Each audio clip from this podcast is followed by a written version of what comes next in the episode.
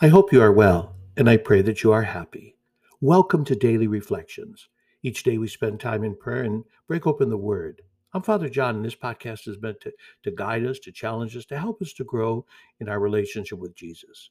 You are a blessing, you're a gift. God loves you so very much. Thank you for joining me today on this Wednesday of the 11th week in Ordinary Time.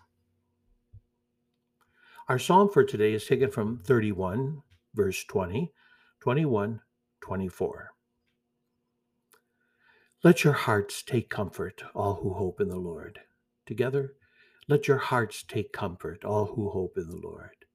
How great is the goodness, O Lord, which you have in store for those who fear you, and which toward those who take refuge in you, you show in the sight of the children of men.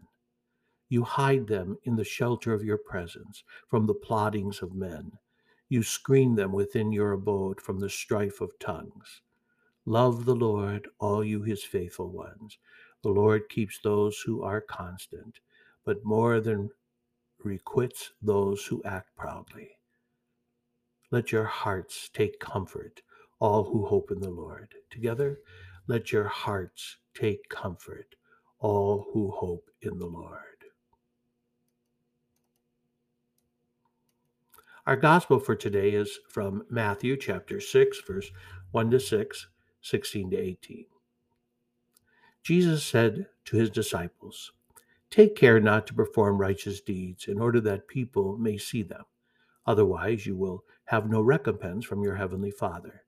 When you give alms, do not blow a trumpet before you, as the hypocrites do in the synagogues and in the streets, to win the praise of others. Amen, I say to you they have received their reward. But when you give alms, do not let your left hand know what your right is doing, so that your almsgiving may be secret, and your Father who sees in secret will repay you. When you pray, do not be like the hypocrites who love to stand and pray in the synagogues and on street corners, so that others may see them. Amen, I say to you, they have received their reward.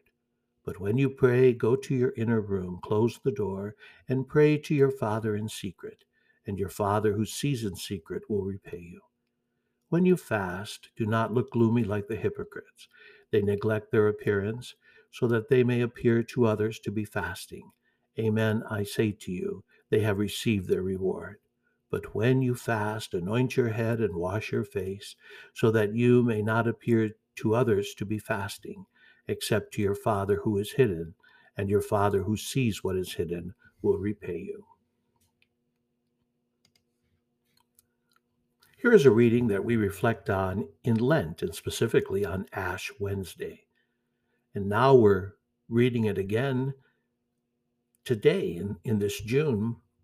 Personally, I, I think it's a good, I think it's a good idea because we come to see that we should not be living one way during Lent and another way during ordinary time.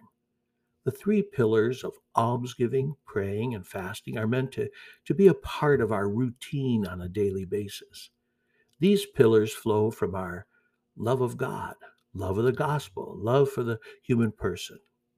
Love is truly all that matters.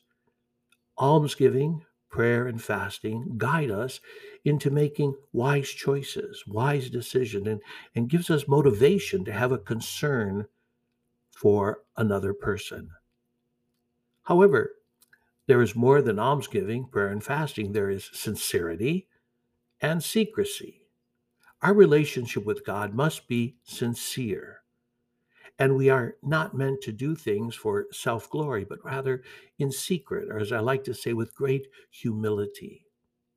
Almsgiving focuses on our relationship with one another and to build a community.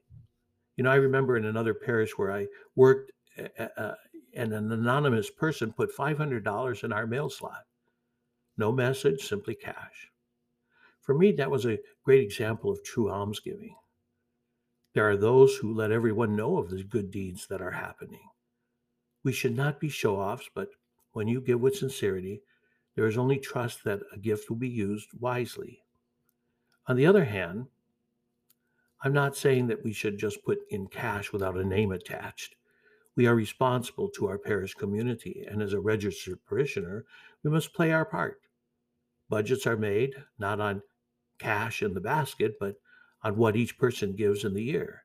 As a pastor, just like a family, I have to pay for utilities, for those employed, and for the needs of communication. We all need to do our part to give, to help those in need. Almsgiving is love in action, but it is not showing off. Prayer is communication with God. Prayer is building an intimate relationship with God.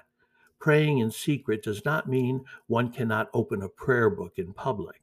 It means that we should not let everyone know how holy you are, as if to say, I'm better than you.